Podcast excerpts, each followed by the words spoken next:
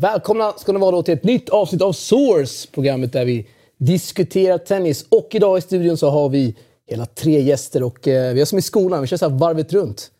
Börjar med dig, Baram Sarban, välkommen! Tack! Hur, hur mår du? Jo tack, det är, det är ganska varmt idag. Jag känner det också. Sen extra med den här studion då. Men det ska bli intressant detta.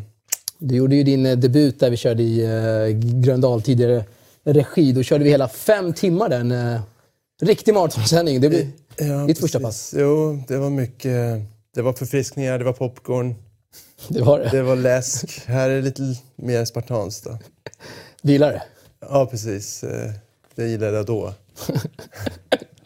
Ja, härligt, härligt. Eh, Henrik Larsson, Yes. välkommen. Tack. Hur är läget med dig? Det är bra. Kul att vara tillbaks. Ja, du har varit med ett par gånger där i, Vad är det? Fjärde... just i Gröndal. Ja, vad är det här fjärde gången kanske? Det är första tror gången här i alla fall. Jag tror det. Ja. Eh, första gången här... eh, vad tycker du? Ja, jag tycker Så det är länge. kul. Kul att vara tillbaka.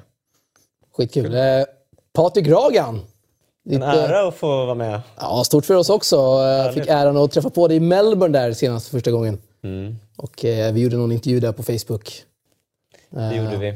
Får presentera lite dig själv här för våra, våra tittare. Nej, men det är, jag åker runt och jag följer tennisen eh, både eh, hemifrån mycket men även eh, försöker göra några tävlingar per år eh, utomlands också. Där Australien då var en, en av dem i år hittills. Eh, så att jag har väl följt tennisen sedan eh, 90-talet väldigt mycket. Du har en gång bloggat för Stockholm Open Det jag. har jag också gjort. Kan ha blivit någon artikel där på, på Aftonbladet. Eh, kanske inte vi ska ta här eller? Vi får ta en annan, någon annan timme med det.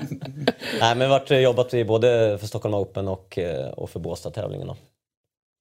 Superkul att vi har de här tävlingarna i Sverige. Och du är med i en eh, viss eh, tipsgrupp där på WhatsApp också. Samma tipsgrupp eh, som mig. Jag inte, det väl jag som leder kanske. Vill du bara Ja, du, säga bra. det? du är bra på att tippa.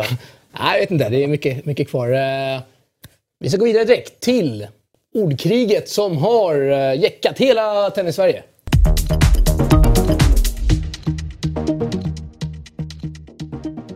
Ja, då var det så att eh, Elias Ymer och Johanna Larsson eh, har hamnat i, i luven på varandra.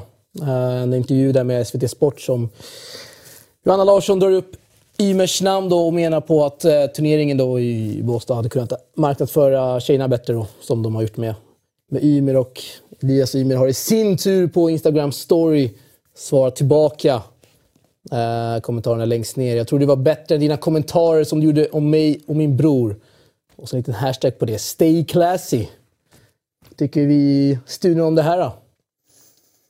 Så jag tycker egentligen att det, det är rätt tramsigt. Egentligen är det kul att det händer någonting men eh, jag kan ju tycka att det är en kraftig överreaktion av, eh, av eh, Elias här. Och tycker väl inte hon sa någonting egentligen eh, negativt om dem.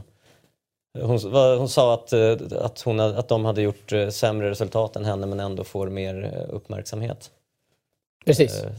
Och tittar man på ranking och, och resultat så, så har hon väl rätt i sak att hon har ju gjort bättre resultat.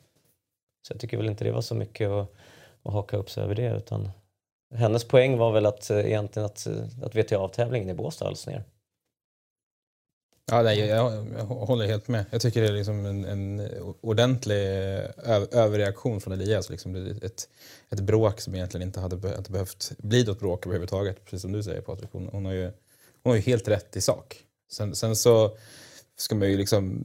Det som man på sin höjd kan invända mot i det hon säger att hon liksom använder bröderna Ymer som ett exempel. Och det är liksom, de har ju en, en, en särställning inom svensk tennis och liksom har ju hypats som liksom de största talangerna på år och dagar och har ju fått otroligt mycket uppmärksamhet sen liksom 12-13 års åldern. De är ju ett specialfall kan man ju säga. Det finns ju inga andra eh, manliga tennisspelare som liksom har fått den typen av uppmärksamhet trots att de inte har levererat egentligen. Så att det är en jämförelse som möjligtvis haltar lite grann men, men det, är, det är ju inget angrepp från Johanna.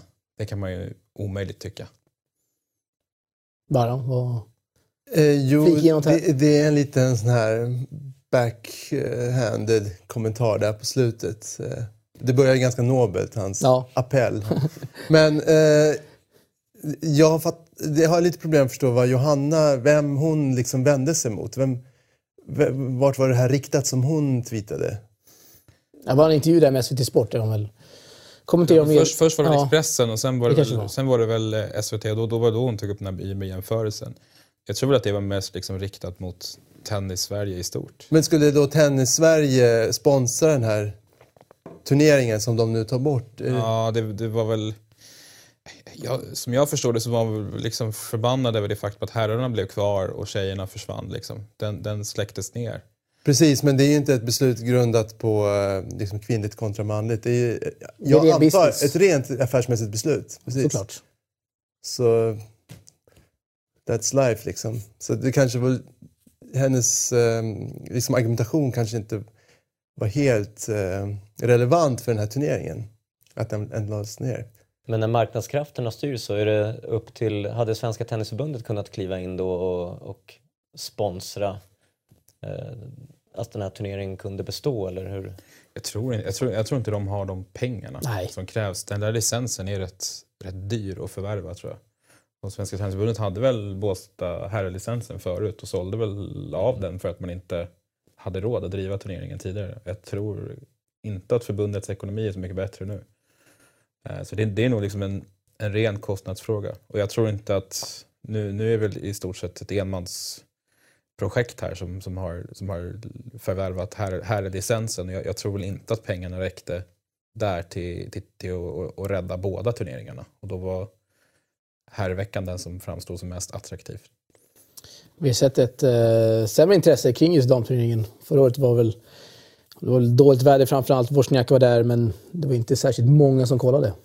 Eh, var någon av er där nere den veckan? Damveckan då? Senast. Nej, nej, jag var där för några år sedan. Och då var det väldigt tur, för då var det en svensk som vann turneringen. Det var Johanna då. Det var, det var var hon faktiskt. Eh, och då, så det var ett riktigt Det var ett bra drag. Ett höjdarår, ja verkligen.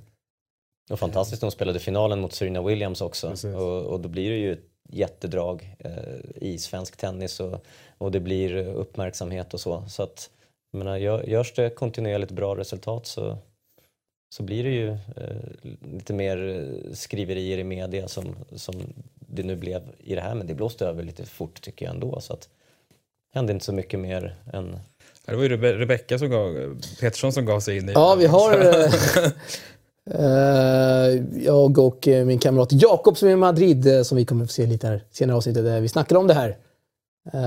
Och kan man läsa mellan raderna så, så säger hon väl att det är väl ja, men det är onödigt det Ymer, Elias Ymer sa då.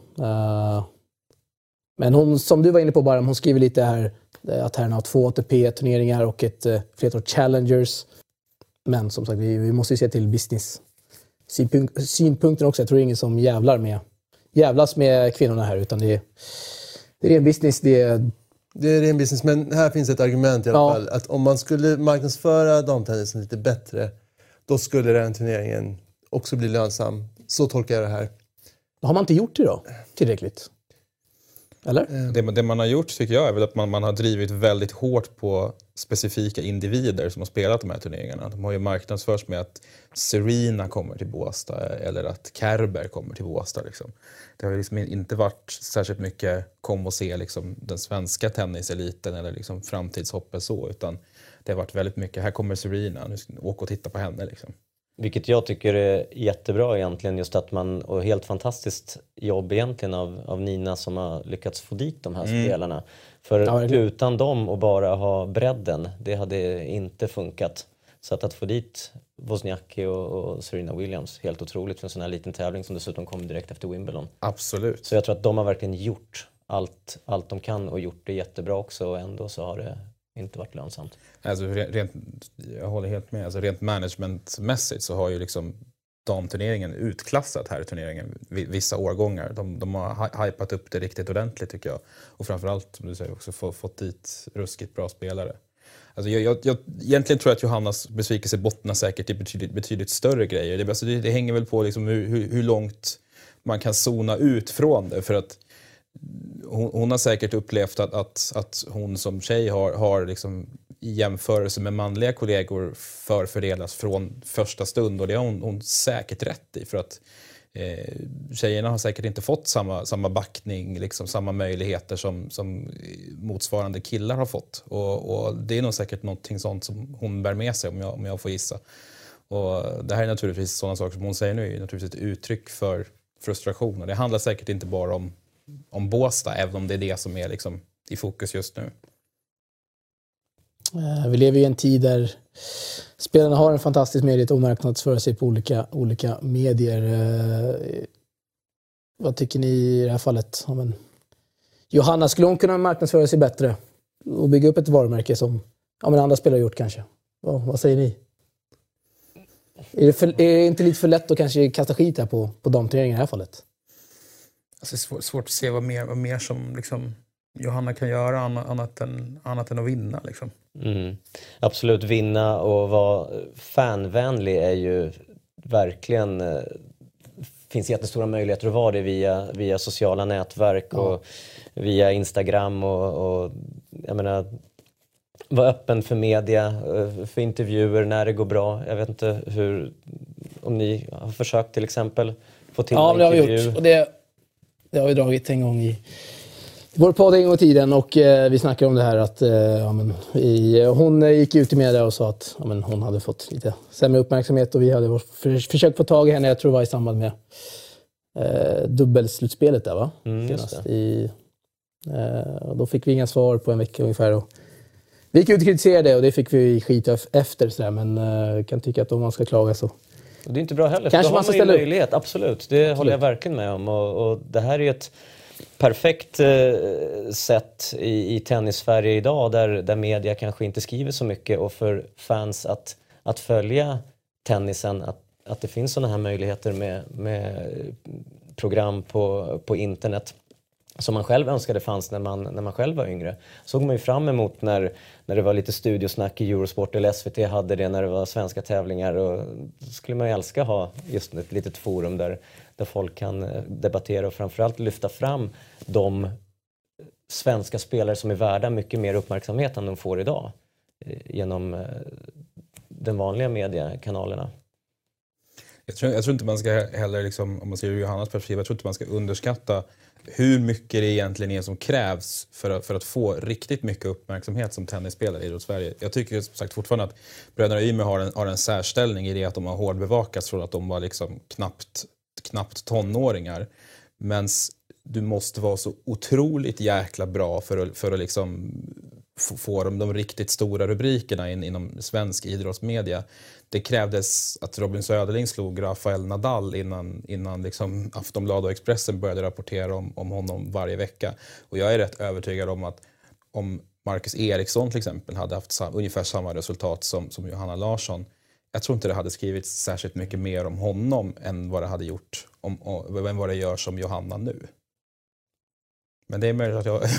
ja, det Nej, kan vi alltid spekulera kring. Men uh, just apropå, det, det var väl någon artikel också, just SVT Sport skrev när uh, Rebecca Petersson uh, för något halvår sedan runt 130 världen, hon vann en match och så skrev hon att hon var en dålis. Och det, det ser vi lite där om hur bra man ändå är, men ja, ändå så är man en dålig för det svenska folket. Av liksom den normala sportintresserade så är det ju liksom... Det är ju försvinnande få säkert som vet vem, vem Rebecca är. Eh, in, inte många som vet vem Johanna är heller. Det är möjligt att det är några som vet vilka bröderna Ymer är. Mm. De har fått så mycket uppmärksamhet från första stund. Men det är för att de har en ovanlig bakgrund, de har en exceptionell talang, de slog igenom väl, väldigt, väldigt tidigt. Och de är det här paketet liksom, med, med de här brorsorna som har liksom, fått backning och satsat tidigt. Så att de, de, är, de är exceptionella på sitt sätt. De, de sticker ut. Och sen så också hela storyn med deras far. Och... Mm hur han kom hit och offrade allt. Mm. Det är en liten uh, fairy tale där. Det är det. Ja, det är det absolut. Kämpa på ett annat sätt än de tidigare kanske svenska stjärnorna som har... Jo, precis, man har hört de här stories hur de hade sina kläder i en plastkasse och sov i bilen. Och... Riktigt... Ja, det är beundransvärt, minst sagt. Ja. Uh, det har ju runnit ut i sanden, men eh, kan det här också ha varit positivt för, eh, för tennisen i, i Sverige? Men, Aftonbladet, Sportbladet där var snabba med att skriva om det här och det. Nej, det tror jag inte. Inte, inte Nej, alls. nej jag, jag tror inte det. Jag tror inte att det är någon som är särskilt imponerad av det här överhuvudtaget. Jag tycker inte det ser särskilt bra ut att, att liksom de fyra bästa spelarna i, i Sverige på dam respektive herrsida liksom är i luven på varandra. Det ser inte bra ut. Jag hoppas liksom att de kanske kan reda ut det här på något sätt. Jag, jag, tycker, jag tycker inte att de ska hålla på så här från första början. Nej. Får, kanske inte ska gå via media, det hade Nej. de kunnat tagit själva egentligen. Men eh, samtidigt, det blir uppmärksamhet och det blir en, en liten snackis. Kanske sluta med att eh, Johanna och Elias spelar Hoppman Cup för Sverige här i början på 2019. det, skulle man vilja se. Absolut. Absolut. Ja, ja. Eh, vem vet? Vem vet? Eh, vi ska gå vidare och summera veckans ATP-turneringar eh, i Estoril, München och Istanbul.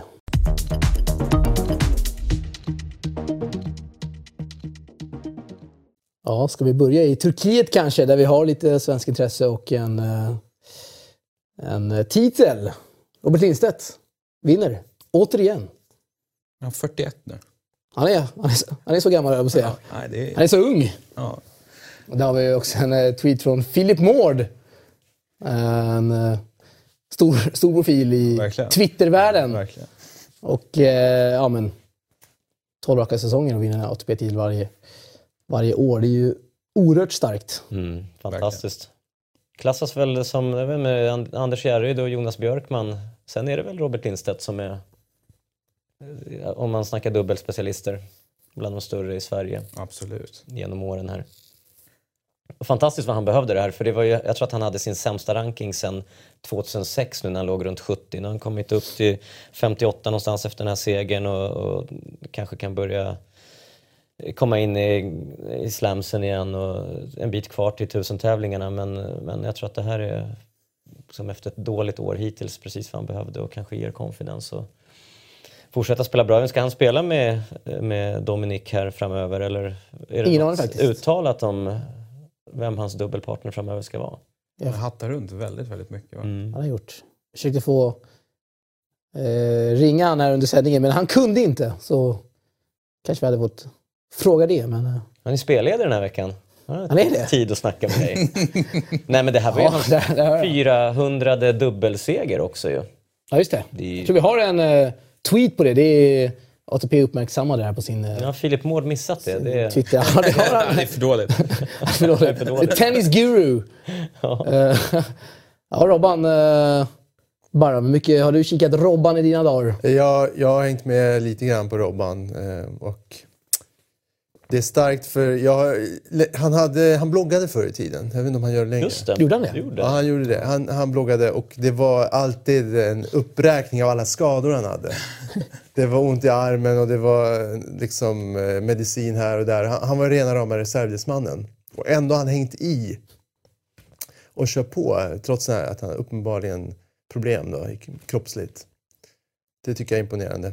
Mycket imponerande. Han hatar väl grus också? Va? Ja, Eller? det gör han. Jag minns när jag var nere i Paris för några år sedan och, och jag tror att det var typ 2000,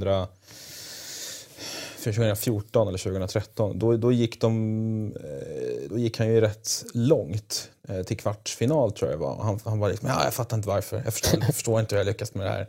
Jag hatar att spela på det här jävla underlaget. Så han har alltid hatat att spela på grus och alltid varit så, eh, uttryckt det så tydligt att han föraktar det underlaget. Men han har rätt hyggliga, har rätt hyggliga resultat ändå. Mm.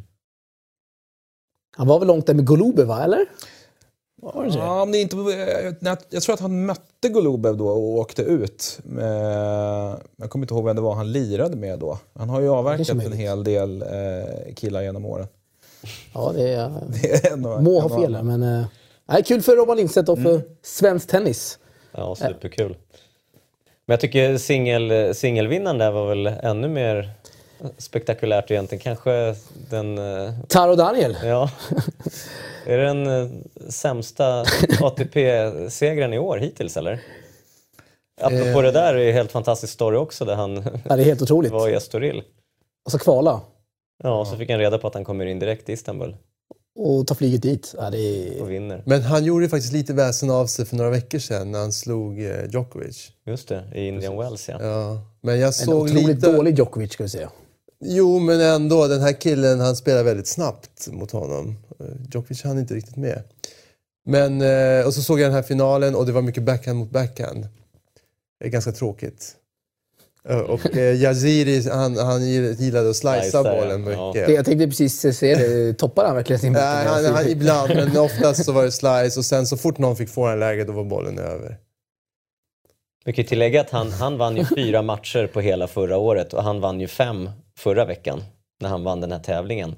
Och så hade han vunnit vad var det, sex matcher sedan oktober på alla nivåer, så inklusive Challengers. Så att han har ju inte, och en av de segrarna mot Djokovic, så visst var det en superskräll att han går och vinner den här tävlingen. Även om eh, det inte var några storspelare med där, men Cilic var med. Sirius var med men skadade sig. Mm. Så, ja. Ja, det är stort Han för var eh, ömtålig, han hade Daniel. gift sig där eh, helgen det, innan. han Han var inte redo riktigt att spela tennis. Precis, lite champagne kvar där. Mm. Eh, vi lämnar Istanbul kanske, eller? Det är lika bra. Vi går vidare till eh, München där då. Där eh, Sverige står som slutsegrare. Och det här innebär också att Sverige har lika många titlar som Gael Monfils. Var det en sån sak? Synd om Monfils. Han fick alla, alla racketar knäckta på vägen dit. Lufthansa, Lufthansa. jag vet inte vad de gjorde med hans grejer. Man var liksom rakt av, sju spadar eller vad det var. Förlorade mot Mirza Basic. Det är inte jättestarkt alltså. Nej, ingen höjdare. Nej, man börjar se bra ut nu, Sverige. Det känns som att han har varit, varit nere och vänt nu. Eh, Det känns som att han är ett konsekvent hot i nästan varenda turnering. Mm. Nu var ju inte det här någon stor tävling men han visade ju bra resultat i Miami, gick han till final mot, mot Isner och var semi i Monte Carlo. Så jag håller med dig Henrik. Det, jag tror att det, han har inte vunnit någon titel sen, eh, det var väl i Kanada han vann tusentävlingen i augusti och så först nu har han fått till det. Nu ska han väl bara bevisa att han kan spela Grand Slams också. Det är väl det han har Ja, det, det lilla. Han har väl ganska dåligt facit i slams, eller? Ja, ändå är han världstrea. Det är otroligt. Ja, Mm det, är, det är helt sanslöst. Men det är ju den här, det är ju den här jäm, jämnheten nu som han nu har liksom återfunnit. Han, han har ju en, egentligen en extremt hög lägstanivå. Om man bortser från just den här lilla, det här lilla klustret av tävlingar eh, i början av året då han, han hade liksom rejäla problem. Men han, är ju, han saknar ju egentligen spelmässiga svagheter tycker jag. Han är otroligt bra i nästan alla aspekter i spelet. Det är ju det här, det, är ju det här mentala. Och det här kanske liksom att han saknar och höja sig när, när det verkligen, verkligen drar ihop sig och hitta en sån här sjuk nivå som, som de allra bästa har. Den har han inte än, men, men han har en otroligt bra grund att stå på. Ja, verkligen. Vilken utveckling på så få år ändå. Uh, han erkänner där just i samband med ATP-slutspelet i London att han chokade mot Sock och kanske finns det en mental spärr där i G-sammanhang som, uh, som sätter stopp för ja, göra bra resultat och gå långt. Mm. Nu kommer ju franska. Men ändå har han vunnit några tusen tävlingar. Det har gjort. Vilket är fantastiskt för det är inte många som har gjort det de senaste åren. Han har väl två eller tre va? Ja, jag tror minst två. Ja, han har Rom, Rom och, och Kanada förra året. Och, alltså, man, man glömmer ju så lätt att han, han är ju han har ens fyllt 21. Jag tror att han är den, ja Ja, precis. han är född där, ja. 97 liksom. Jag menar, Roger Federer sågs ju av många som en wasted talent när han var i samma ålder. Mm. Folk undrar vad fan det skulle bli av honom bara för att han inte motsvarar sin potential. Liksom. Han har så, Sverige har så otroligt många år kvar. Han har så mycket tid på sig att liksom ta det här absolut sista steget och det får man liksom inte, ska man inte glömma bort när man, när, man, eh, när man är arg på honom för att han inte går bra Nej. i, i, i slamsen. Och verk, verkar vara superseriös. Eh, så, gud, och så har han ett team med fysios och det är, det är coacher och det är allt möjligt. Eh, fystränare och så. En brorsa att sparra med En också. brorsa att spara med. Mm. Obskyr forehand, Mischa Sverige. Ja. Tycker du om den Baram? Mischa Eh, Sveriges jo, forehand, lite sidospår här. Men... Ja, men den är lite eh, udda. Eh, även tycker jag för en attackspelare, det känns lite avigt när de har dubbelfattad eh, backhand. Jag tycker att attackspelare ska spela med en hand på backhand. Tycker du alltså? Ja. Oj! Jag tyckte redan Björkman var en anomali på sin tid. Mm, och Stepanek. Eh, just det så det. Det känns som... Ja, det känns inte helt eh, rätt för mig. Vi vill ha de här Edberg och Rafter som var riktigt fina. Ja, precis. För att slicen är så viktiga. Men nu har ju alla dubbelfattade, de har ju ganska bra slice ändå. Men ändå. Har Standerman Ja. varit på nät någon gång eller? Nej, det är sällan. det är sällan. Ja. Eh, vad vad jag ska säga om honom? Eh, jag tycker han, han står ganska långt bak i banan nu för tiden. Så är det. Ja, jag tycker han står lite för långt bak. Copa Nadal kanske? Nej, men Nadal har ju flyttat fram lite. Så det, det, Inte på returerna. Det är vid serveturerna Inte man ser honom i sändning när han står vid skynket. Han syns inte. Inte på returerna, men i bollandet så står Nadal ganska nära baslinjen och det gör inte han längre.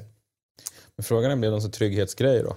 För han, han var, jag tycker han hade en period i, i, i fjol när, när han vann som mest och han liksom verkligen effektiviserade sitt spel och liksom gick väldigt mycket serve forehand och, och hittade korta poäng. Men sen har han ju spelat ganska risigt däremellan.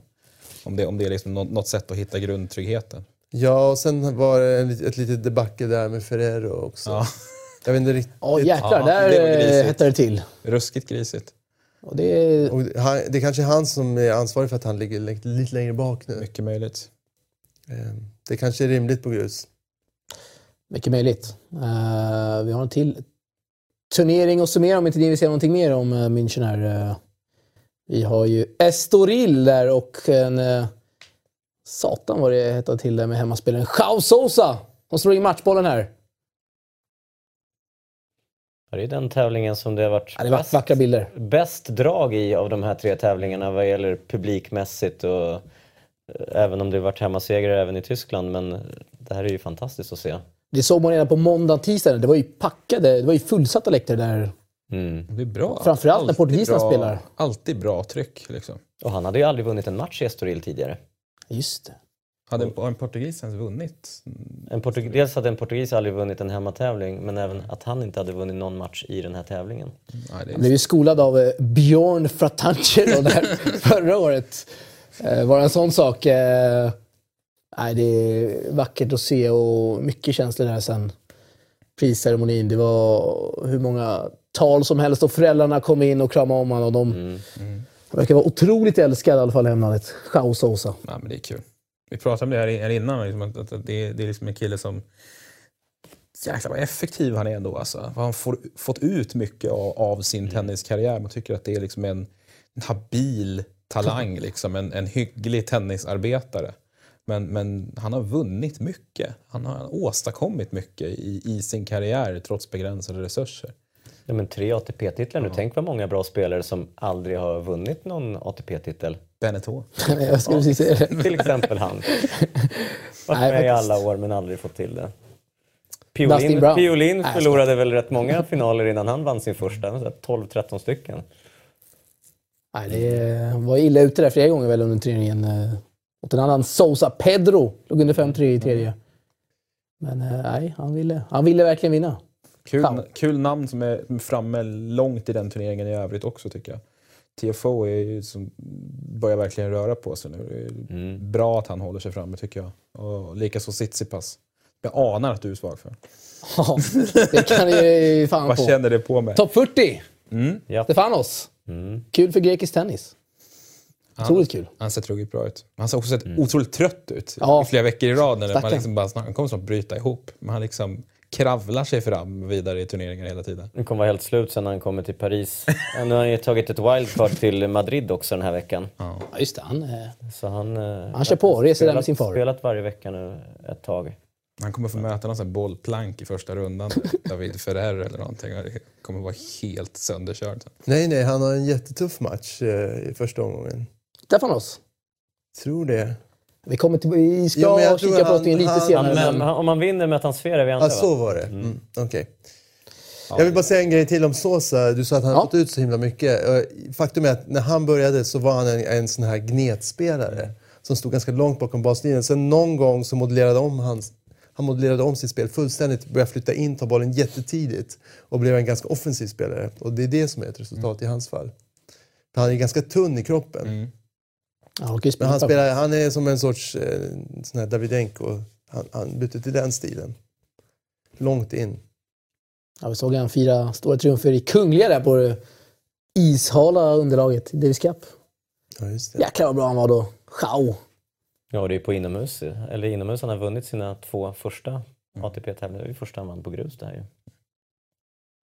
Ja. Så han är allround. Och om vi går tillbaka till Tsitsipas. Där har vi en eh, spelare som är grym på att marknadsföra sig i, olika medier. Gör egna vloggar som har legat på YouTube. Det måste ju hyllas, tycker jag. Ja, absolut. Eller? Det är precis helt rätt sätt att, att komma ut på. Han är yngre generation också och finns lite hopp till dem. Jo, jag tänkte precis säga det. det. Det är en generationsfråga det där. Han är säkert uppväxt med den tekniken. Det är han också. Han gjorde Onekligen. det redan när han gick i småskolan. Hade han en vlogg. Ja, det var ju 6-7-åringar idag. Men eh, hur som helst. Eh, Sousa, kul. Portugal. Är vi klara där? Ja, jag, nej, jag har inget mer att säga om honom. Ja, härligt. Vi ska gå vidare och eh, summera våra svenska tennisspelares insatser. Och eh, där har vi dem. Eh, några är ute och harvar i Uganda. Harvar ska jag inte säga. Krigar på i Uganda. Och eh, Johanna Larsson där förlorade i dubben. Eh, Lindstedt, Elias Ymer också spelat idag ska vi säga. Vann i, vågar inte uttala namnet han spelar Challenger i. Det kanske du vill göra? Ja, du, det där vi, jag och Petter försökt i podden ganska många gånger här. Eh, jag, jag, jag, Det står det under Mikael Ymer. Ja, men jag, jag säger... Aix. Aix-en-Provence. Ex, ex, Ja, det har du. Aix-en-Provence, Ja. Kan du köra den igen? Aix-en-Provence.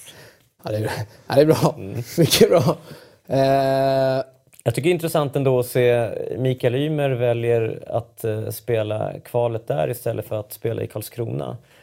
Och eh, jag menar, hans ranking är ju 360 någonstans och, och jag är ju helt med på varför han vill spela Challenger. Så det är kval och han har gjort det bra. Han har väl kvalat in till eh, fyra stycken hittills eller någonting och spelat bara ett par futures.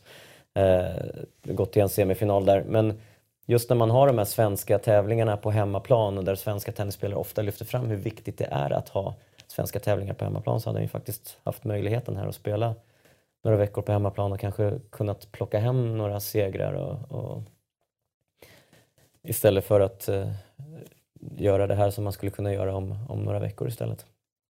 Maximo Gonzales är ju ingen dålig idé på grus. Han har väl firat stora, eller firat och firat. Han har väl varit okej, på, eller ganska bra på Challenger-touren va? En gång i Han har tiden. varit inne och vänt topp 100 i alla fall, va, tror jag. Jag vet inte hur bra han är nu. Ja, 500 rankad någonting, han satsar väl mest på dubbel va? Alltså, det där är ju en scoreline som, som man sett ganska många gånger med Micke i, i år. Oh, ja. Alltså två set som går helt åt olika håll och sen liksom ett, ett tajt tredje. Det är, det är, han fladdrar mycket. Jag tycker fortfarande han har problem med serven. Den är, den är alldeles för inkonsekvent. Han, han torskar så otroligt mycket poäng i sin andra serve framförallt. Ehm, Mång- Blir ofta bruten mm. i sina servegame. Sen måste jag säga att jag, jag gillar idén med att, att han spelar i samma turnering som storebror gör. Jag tror att det är bra för dem att hålla ihop. Eh, de kan liksom sparra var- mot varandra och stötta varandra. Liksom. Mm, det håller jag helt med om. Eh, alla veckor förutom just när det är de här svenska, svenska future-veckorna. Egentligen. Ja, det verkar ju som att han liksom, i mesta möjliga mån försöker undvika att spela Futures. Jag tror verkligen att han inte vill Nej, men det. absolut. Det, Eh, han verkar väldigt sugen på att liksom komma, komma vidare. Ja. Mm. Nej men absolut. Det...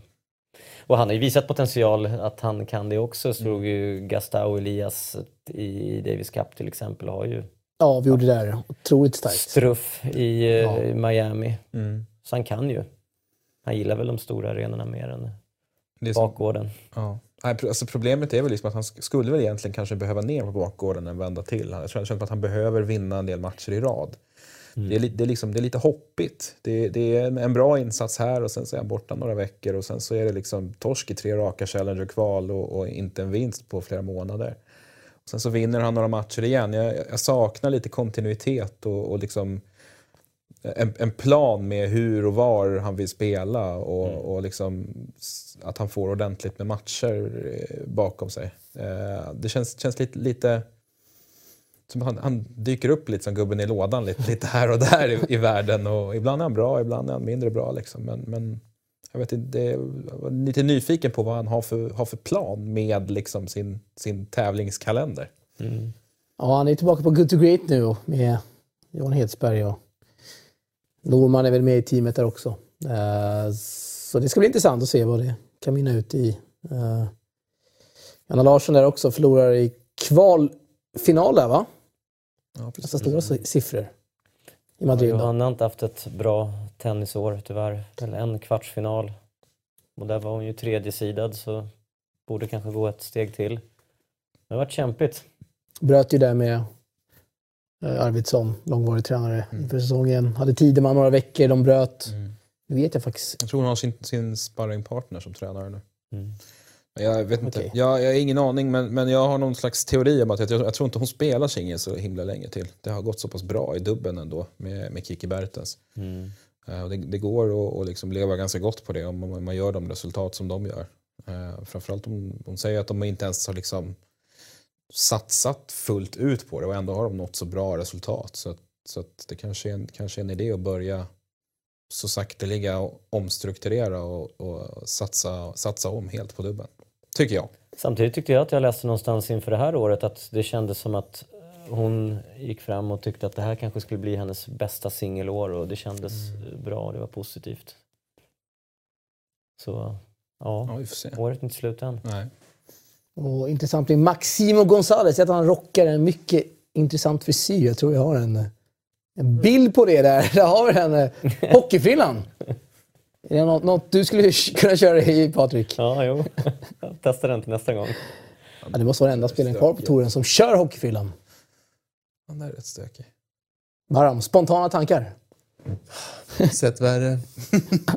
Körde inte typ Jiri Vesely med någon sån här eh, hockeyfrilla i början? Är det någon... Ja, just det. Han hade lite sån här, sån här som Henke Lundqvist hade på, Ja, på någonting. 00-talet. Mm. Liksom, så lugg och sen lite så här krull i nacken. Ja. Så. Han så har rätt bra skäggväxt också. alltså pot- potential till. bra gameface tycker jag. Också. Precis. Han, jo, men han ser taggad ut där. Ja, verkligen. Den hade han rakat sig i sidbytet. Ja, nej. Herregud. Eh, om vi återgår då till brorsan Elias Ymer så möter han vinnaren av Cameron Norrie och Kennedy Shepper. Och, eh, ja, Cameron Norrie är en intressant spelare som eh, typ spelat 4-5 matcher på grus men har redan slagit 20 och topp 30-spelare. Eh, Batista Gutt och Ja, Ramos va? på topp 100 va? Det gjorde han. Ja. Ja, det har gått fort för han. Vann också dubben där med Kyle Edmund i eh, Estoril. Bara en sån sak. Men han vann väl i Davis Cup nu mot Spanien? Ja, en femsetare mot Ferrer. Måste det varit. Gjorde han det? Eller var det... Det kanske gjorde, eller? Bautista vet jag att han slog. Ja, det var det ju! Han vände från 02. Det var det.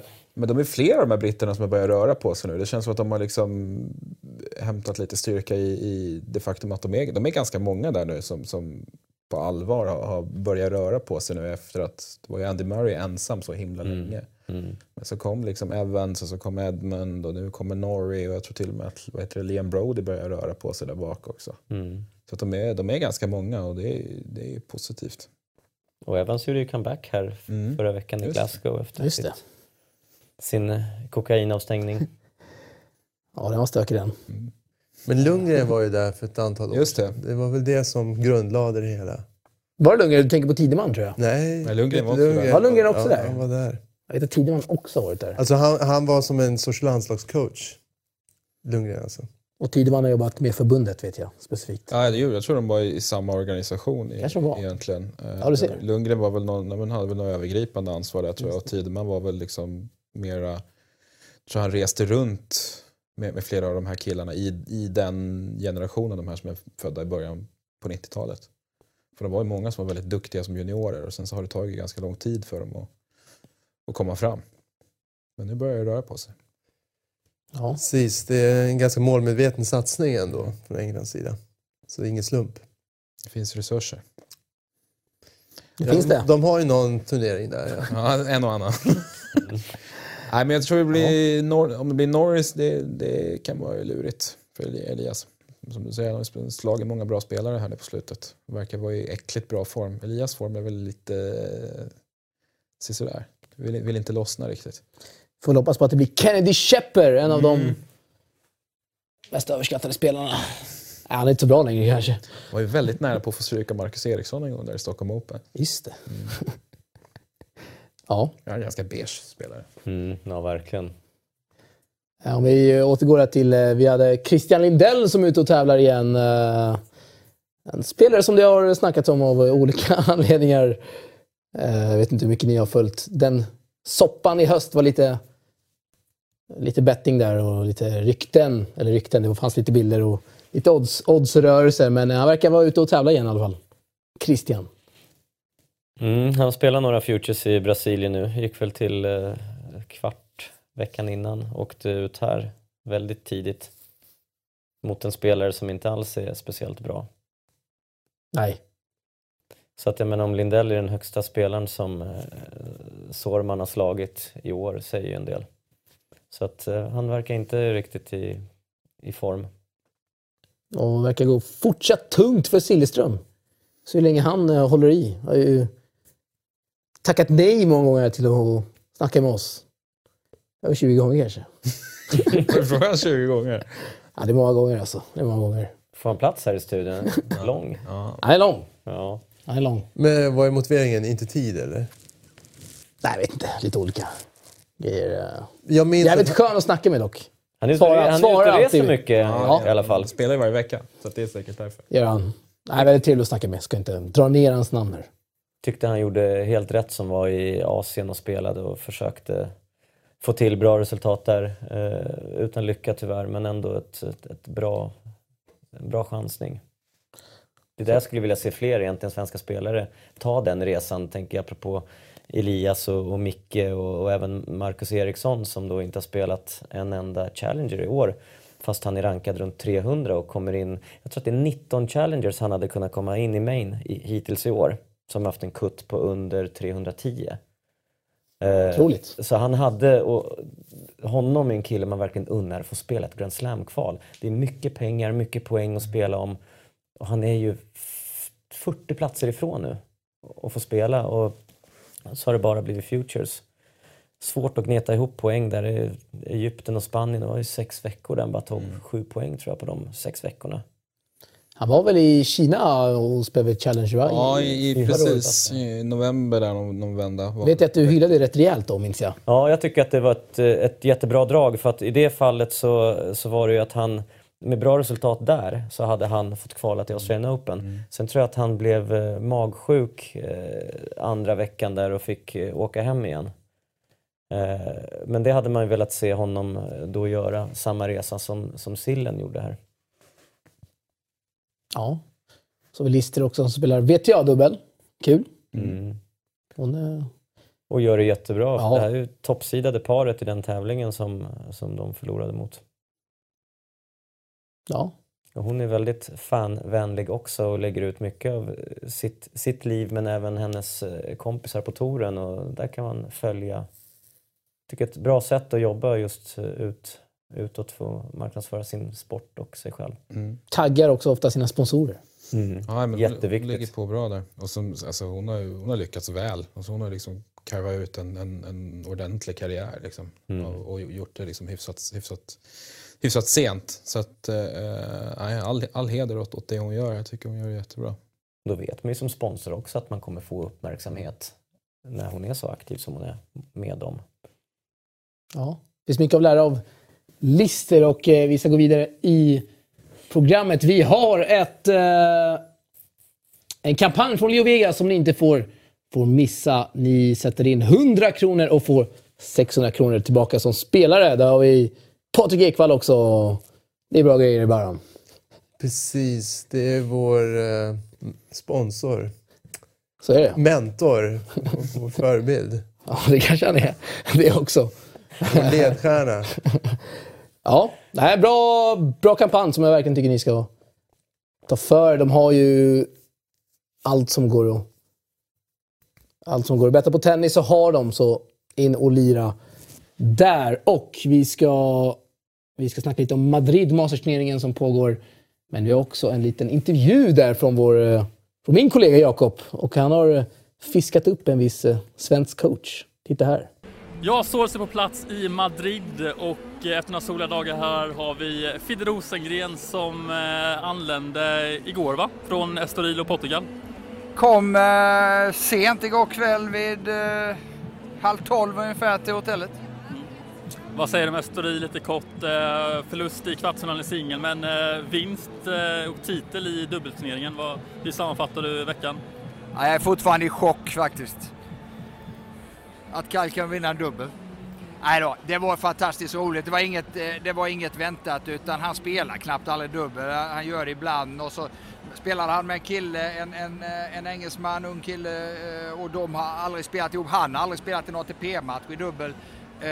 Utan de fann varandra och överlevde första omgången lite dramatiskt och sen så såg man på dem att de tyckte det var rätt roligt att lira. Och, för min del är det viktigaste som coach det är att när man går in på en tennisbana då ska man försöka vinna, annars har man inte det att göra. Så att, eh, eh det var så de försökte lira och, och, till slut så blev det fasen här kan vi ta en titel. Och det gjorde de Eh, och tappade faktiskt ett set. Så det var, det var häftigt, det var skoj. En titel, en titel. Eh, bättre än ingenting. Så får vi börja med en dubbel då, så får väl en singel komma lite senare. Mm, mm. ja, semifinal i Australian Open, sen en final i Marrakesh också. Hur, hur sammanfattar du året så här långt? Extremt upp och ner. Eh, både tennismässigt och eh, fysiskt, liksom lite skador, lite sjukdomar. Men tennismässigt eh, jättemycket upp och ner. Eh, det kan vara strålande bra ena dagen eh, och sen eh, riktigt, riktigt dåligt eh, nästa dag. Och det har inte så mycket med forehand och backhand att göra utan det har med så mycket nya saker som har hänt i, i, i Kyles liv sen, sen Melbourne som gör att, att det är mycket som pågår. och det måste han lära sig hantera helt enkelt. Det är det det handlar om på den här nivån. Det alla kan spela forehand och backhand utan det är ju mer hur man hur man klarar av saker runt omkring som, som han har mycket, ja du kan säga att han har mycket att lära men samtidigt så det är nog mycket själv han som måste, måste landa på något sätt. Han måste förstå att det är inte farligt. Det är inget liksom eh, det viktigaste är ändå att gå ut och göra jobbet och vara koncentrerad på det han ska göra och försöka lugna ner allting vid sidan om. Det, det, eh, det är väl det han, han måste ge sig själv Eh, eh, tid till och, och, att allting sätter sig lite. Det är mycket nya saker för honom. Eh, bra intervju där av Jakob som håller ställningarna i eh, Madrid. Och lite kort, vad, vad vi säger om Edmund och Fidde och samarbetet hittills i år? Upp och ner ser han här. Ja, det får man väl säga. Det, Australien, det finns ingenting att klaga på där. Sen försvann han lite grann tycker jag. Men det är väl som han säger, med skador, då är det inte mycket man kan göra. Otroligt bra start. Ja, jag skulle säga ja. verkligen mest upp än ja. ner. Ja. All, alldeles för bra start. Nej, men det, det var ju liksom han, han och, och Chung och Sandgren, det var ju liksom helt, helt sjuka resultat där, där i början. Liksom. Och, eh, det var ingen som trodde att Edmund skulle, skulle liksom komma så långt. Eh, riktigt, på, riktigt, riktigt på den nivån är han väl inte egentligen. Men, men det är, det är en bra, bra spelare. Och sen ATP-final på det. Så det är ja, liksom... Inte mycket att klaga på. Nej, jättebra start. Förlorade mot i finalen där. Han förlorade mot Pablo Andujar som uh, alltid spelar bra i just Marrakech. Vann där för tredje gången. Så att... det, är hans Quito. Ja. ja, du ser. Ja. Mm. Uh, vi ska blicka framåt till uh, just Madrid. Och vi har en lottning där och ja, vi herrarnas eh, lottning. Rafael Nadal första sidad. Och då måste vi ju fråga, fråga er framförallt. Eh, vem kan utmana Nadal här? Eller finns det ens någon alltså, som kan göra det?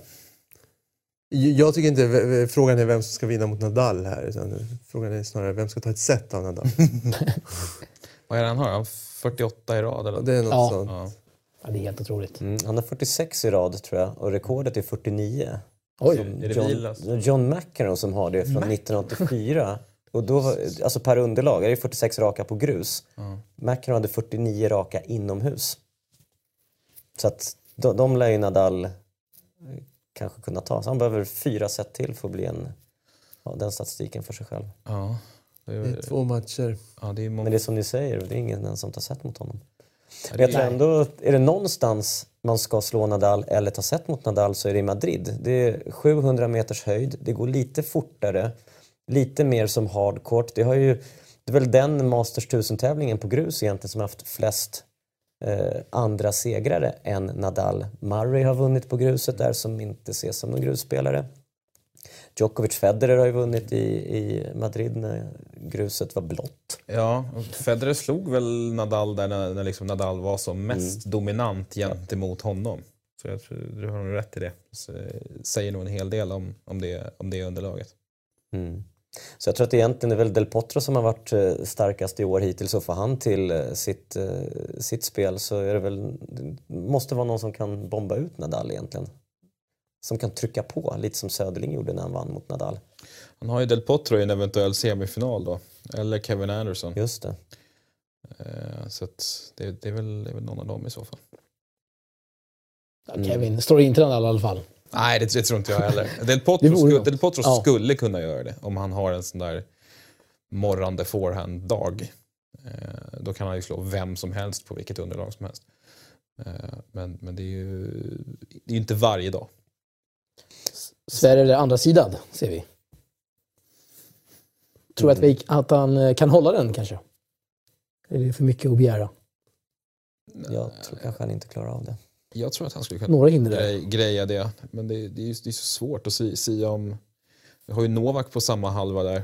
Mm. Slår ju Nishikori precis innan vi spelar in det här.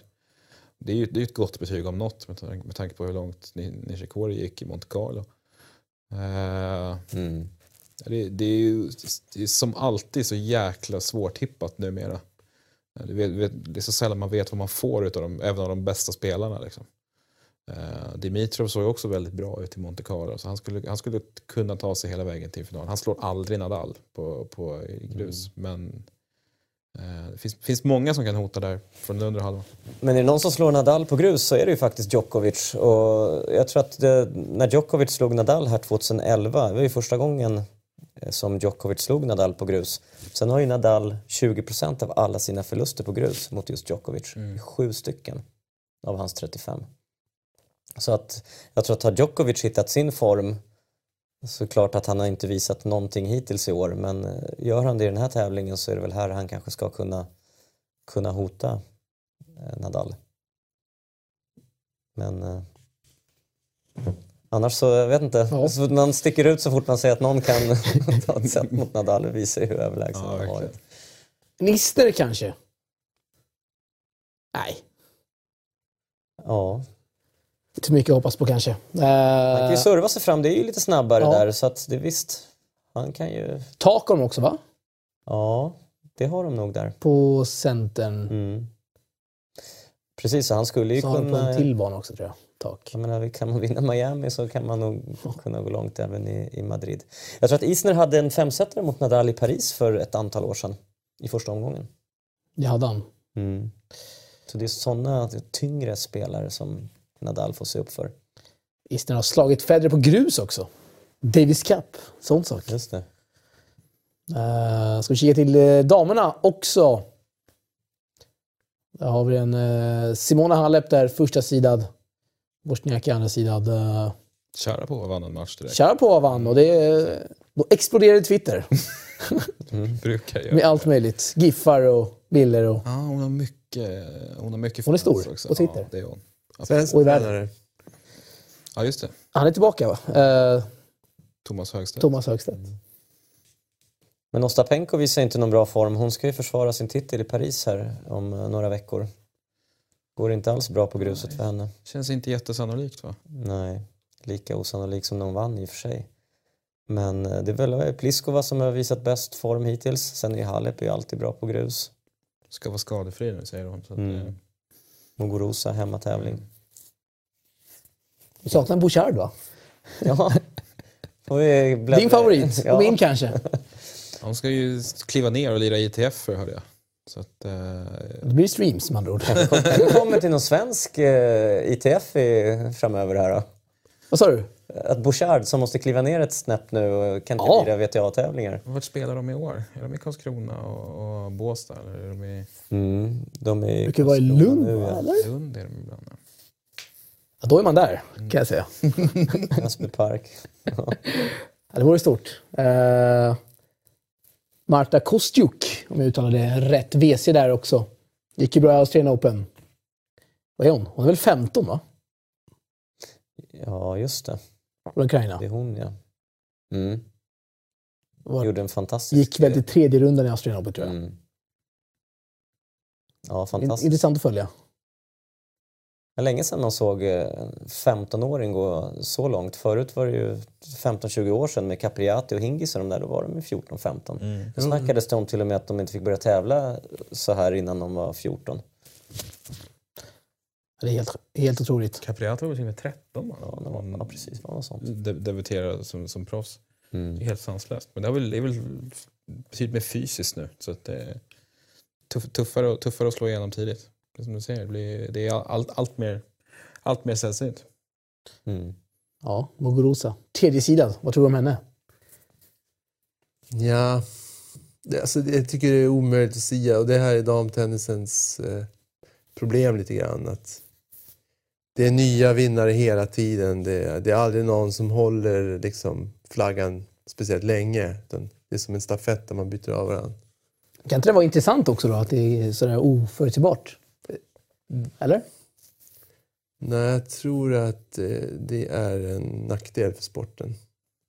I alla fall om man ska nå ut i de breda lagen. För folk lär sig aldrig vem som är stjärnan. Man kan inte hålla reda på... Vad är, det, kan ju, det kan vara 20 olika som kan vinna den här turneringen. Folk kan inte hålla reda på så många. Man vill ju att det ska handla om 4-5 som man liksom alltid gör upp om det. Un- Ungefär som det var på här sidan. Och här sidan hade det ju så här för 20 år sedan ungefär. Kommer Eller vad kunde vara nya- så igen. Nya världsettor var och varannan vecka. Eh, med de här Moja, Ferrero, Rios, eh, Kafelnikov, det var Safin, det var många där som Ja, just det. växlade samtidigt. Men precis Henrik, det, det där kan komma väldigt snart när Federer, Nadal och Djokovic och de här är... Ja, men det har varit snack när Big Four har varit som bäst att det har varit för tråkigt.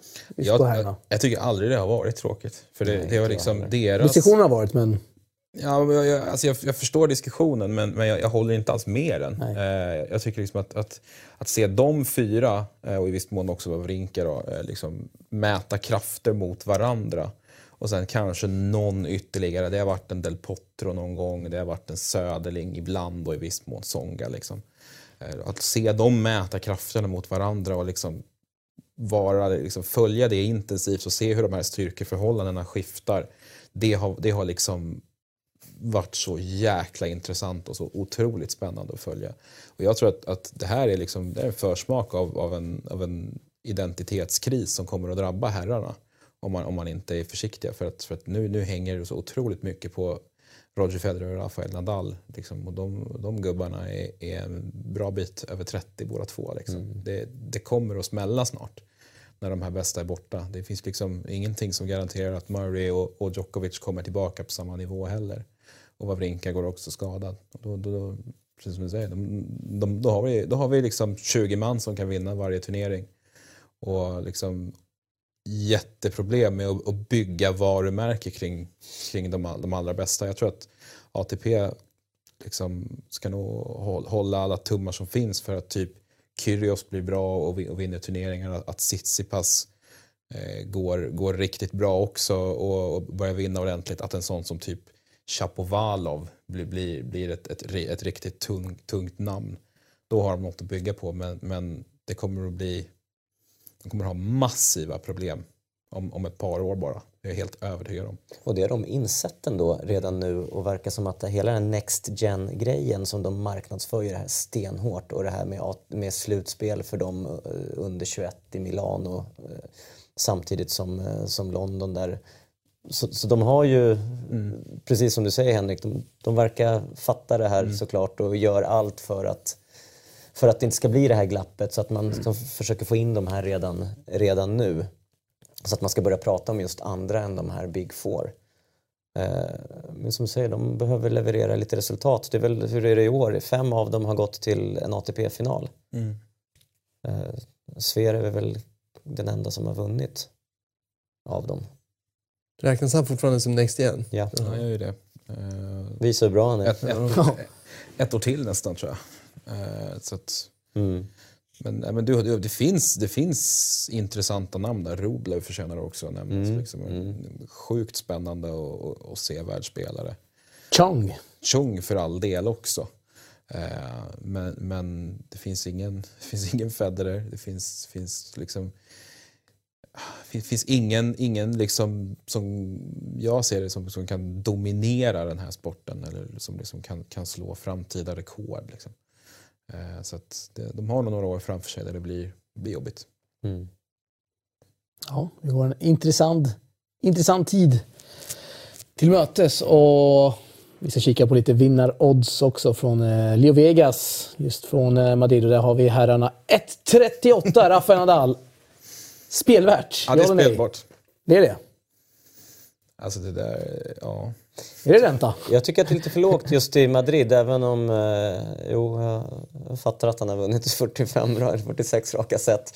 Men, men det gör ju att de här oddsen på 16 till exempel på både Del Potro och Djokovic eh, Zverev kanske mer spelvärda team tror jag inte på.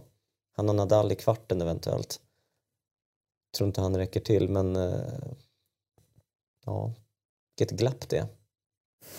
Ja. Visar ju på hans överlägsenhet. 101 på Carreño Busta, det är ändå... Ja, ändå. Vad är, Varför odds- inte? vad är oddset för att Nadal vinner Paris? Det skulle vara mer spelvärt här någonstans kring... Ett, det tog vi upp i förra avsnittet. Det är väl låg runt 1.50. Jag tror det är nere på 1.45 just nu. Jag hade hellre spelat den än den här. Om man nu ska satsa på Nadal och vinna en tävling. Ja. Är det så spelvärt då? Spelbart? Det här är en 1.45. av de få grusturneringar han inte har vunnit tio gånger. Mm. Så, Det är bara fem. Exakt. ja just det. Nej, Ja. Att, men, men det, är- det är En som peng du- på Del Potro kanske? Ja. Men Nadal kan ju vara väldigt skör också. Att Han kan bli sjuk eller han kan bli skadad. Han har gett upp tidigare i tävlingar i Australian Open tidigare år till exempel. Så att det är klart att gå in med stora summor på de här oddsen är... Han har ju aldrig givit upp på grus. Han brukar ge upp ungefär vid Wimbledon. Där kastar han in handduken. Mm, men i Paris här om året så gjorde han någon eh, exit. Eh, VO-match blev det där mot någon. Jag Minns tror, ni den? Eh, Ja just det, vänta nu när du säger det. Han hoppade bara av i tredje omgången eller vad det var. Ja. jag, tror- också att om, om han känner nu inför Paris att, att det börjar gå åt fel håll, om han liksom får den typen... Han, han, han känner väl förmodligen sin kropp så pass bra vid det här laget och har liksom vet, vet när det är läge att backa av. Och då tror jag han gör det i de här turneringarna om han känner att, att liksom det hotar hans möjlighet att vinna Franska öppna. För det är så mycket större än allting annat. Men är det här det sista han gör innan Paris eller? Det är Rom kvar också. Ja just det, Rom också. Ja. Och där, är det, där är det lite långsammare. Mm. Och den vann han inte förra året. Vem gjorde det? Det var väl Zverev? Japp. Det var det? Mm. Slog team i finalen. Team krossade Nadal i semin. Ja, det gjorde han. Eh, 16 gånger Dominic Thiem. Kanske man slänger in en peng på Leo Vegas bara. Kanske inte. Jag trodde ändå att Team skulle vara den spelaren som faktiskt skulle utmana Nadal på gruset och Team vann i Buenos Aires tidigare i år och spelar ju alltid bra på grus. Men sen fick han någon, eh, någon fotskada och vart, eh, vart lite sådär. Och eh, ja, det är gott som det gått. Han, Nadal utklassade honom i Monte Carlo. Det var ett sånt himla tydligt statement bara. Liksom. Jag, tror, jag tror att det just, just handlade om det att team har målats ut som hans största konkurrent och att han, han ville trycka till honom riktigt, riktigt jäkla ordentligt för att visa vem det är som bestämmer. Han släppte, släppte han 3G? Ja, det var något sånt. Ja, det var en sån sagolik överkörning. Liksom. Och, och att han, han ville verkligen ja, men liksom skicka ett meddelande att han, han ska han får vänta några år till innan han kan hota om franska. Han men jag- spelar vackert i team i alla fall. Ja, det gör han. Den där backhanden är ju ruggigt fint. Jag, jag, jag tänker lite på det du sa, Benham, att, att, att eh, Zverev ligger långt bak i banan. Jag tycker team ligger alltid konsekvent Jo, för långt bak i banan. alldeles för långt bak ja. Han, han skulle ju kunna korta ner poängen och slippa kuta så otroligt mycket om, om, om han hade en lite mer offensiv utgångsposition. Han har ju vapnen som krävs. Han slår ju hårt. Så otroligt skön spin också. Ja. Satan vad det drar iväg. Han kan göra så otroligt mycket.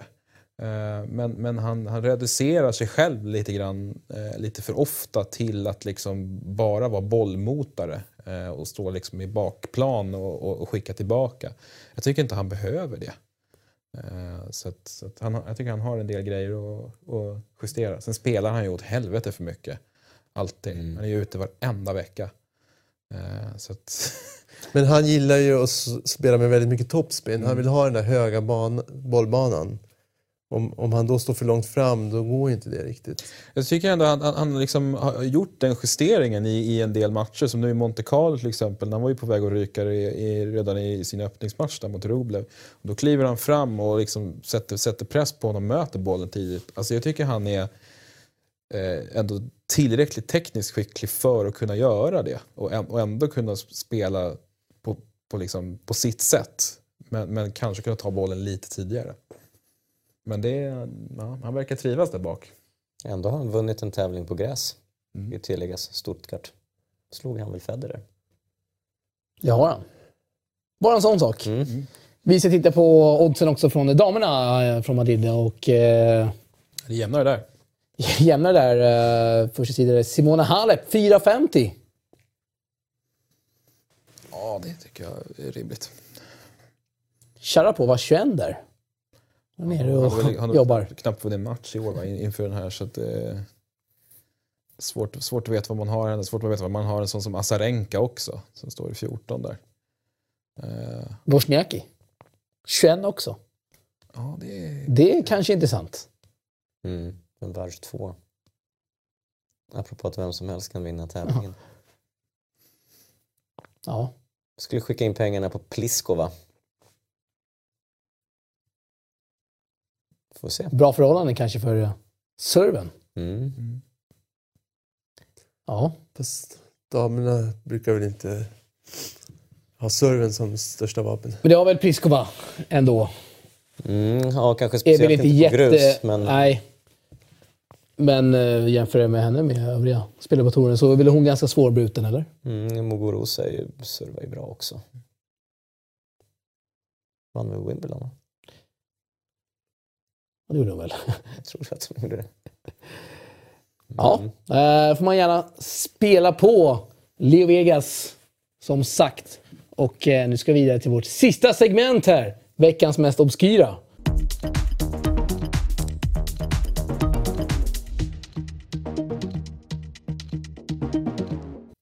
Ja, och eh, det är ju den här bilden som har florerat på sociala medier.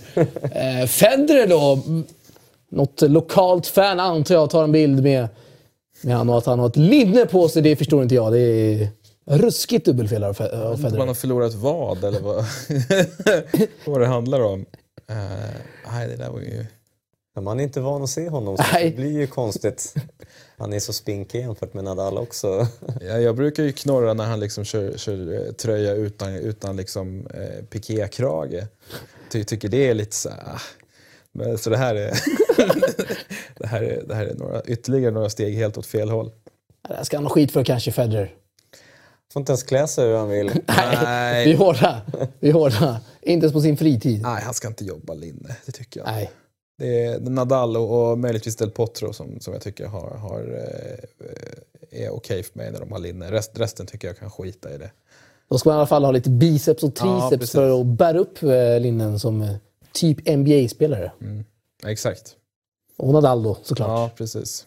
Ja, Nadal. Men när Nadal har linne, då är det inte ett sånt här linne han har. Han, han har ju det här där bara armen är avklippt. Just det. Det här är ett riktigt sån här wife beater-linne. Ja. Nej, det var inte vackert. Men är han, är han verkligen så smal? Det ser nästan lite... Det ser ut som att det är photoshopat. bilden. Jag har suttit på PK med han, presskonferenser. Okej. Han är, Han är tunn. han är jäkligt fit alltså. Ja. Eh, det är han verkligen. Vad menar du med det? Att han är smal eller? Ja, men, ja, men han är ju... Precis, smal Jag har hört och- att han är ganska stor ändå. Alltså, Men han ser jäkligt... 86. Fan säger man? Jag ska inte säga 85. tanig, men... Eh, det är inte mycket kroppsfett. Där är jag inte. Nej, jag börjar likna Djokovic. Ja, Också ex- extremt smal. Han måste väl liksom kanske tänka på sådana grejer lite, lite mer nu. För det kändes som att han är, under några år där så var han liksom, kändes han lite mjukare i kroppen ändå. Eh, in, inte liksom så tight som han är nu. Men sånt där är väl viktigare att tänka på liksom nu när han börjar närma sig 40. Liksom. Men jag vet att han hade en liten kula på magen till Ja. exempel. Och det var uttalat att han, han skulle Hade ha han det? Ja, han hade en liten. Men, och han sa att han, han skulle... Ja, men det var inte bara trivsel. Det var för att eh, ha lite extra eh, depåer för långa femsetare. I, inget skämt alltså. Utan Okej. det var, han sa det. Extra Det, det var inte bra att vara för smal. Ehm, och Nadal hade ju motsatt problem. Han var ju för tung för att knäna kunde inte ta det. Mm. Så han fick gå ner. Men nu verkar han ju biffat upp sig igen. Ja. Han hade en period där han också han var väldigt, väldigt tunn när Ja. han, var, han var skadad länge. Han åkte på de här märkliga torskarna i Sydamerika. Då såg han ju sjuk ut. Då måste han ju ha gått ner hur mycket som helst. Men det har han ju ätit upp sig. Det är ingen som tror att det är en PR-kupp då? I så fall är det misslyckat. Nike. Ja, då har de ju onekligen lyckats, måste man ändå säga. Vi sitter här och diskuterar om det. Ja. Frågan är, frågan är om all uppmärksamhet är bra uppmärksamhet. Ja. Nej, han får uh, Bakläxa. köra gym eller så struntar han i rinnorna helt enkelt. Eh, Kommer nog inte se honom så här när han är tillbaka i Stuttgart i alla fall. Där är det en eh, röd fin pikétröja som gäller. Jag har sett den kollektionen, den är skitsnygg. Jag vet du är... Ja, det här är det- kollektioner, alltså, det jag- kommer. Jag har varit så besviken på, på hans senaste kollektion. Jag tycker det har sett, sett eh, ruggigt risigt ut här senaste året egentligen. Så att, eh, jag vill ha tillbaka det här stilrena och att, liksom, att det eh, vankas rött. Då blir jag, då blir jag glad. Man får följa dig på Twitter. Du brukar skriva en hel del om kollektioner. Ja, nu när det vankas slam så ska jag, ska jag försöka varva igång det. Och det var ju den röda han skulle haft på, under grussäsongen egentligen då. Som då inte blev någon grussäsong och då tror jag att det blir Stuttgart och Halle. Får du se honom i. Sen blir det vitt igen i Wimbledon. Men vad är det för skum symbol han har på tröjan? Ska det vara en tennisbana? Ja, jag tror det. Tennisbana ja. Men det är ju liksom, det ser snarare ut som en badmintonbana. Den är vänd åt... eh, Den är vänd men den är ju bredare än vad den är lång. Ja, ja. Ja. Det kanske är ena planhalvan bara. Alltså, där kommer du inte rocka i alla fall. I olika tennishallar Nej. framöver. Jag- Nej. T-shirt gäller. Ja, eh, vårt, eh, det var vår sista punkt här i programmet. Eh, otroligt kul att ni kunde komma och snacka tennis här i Source. Hoppas det var någorlunda skoj i alla fall. Tack för att vi fick komma. Det var solidt så. Och eh, måste fråga dig Baram och dig Patrik, när kommer ni till Twitter då? Finrummet.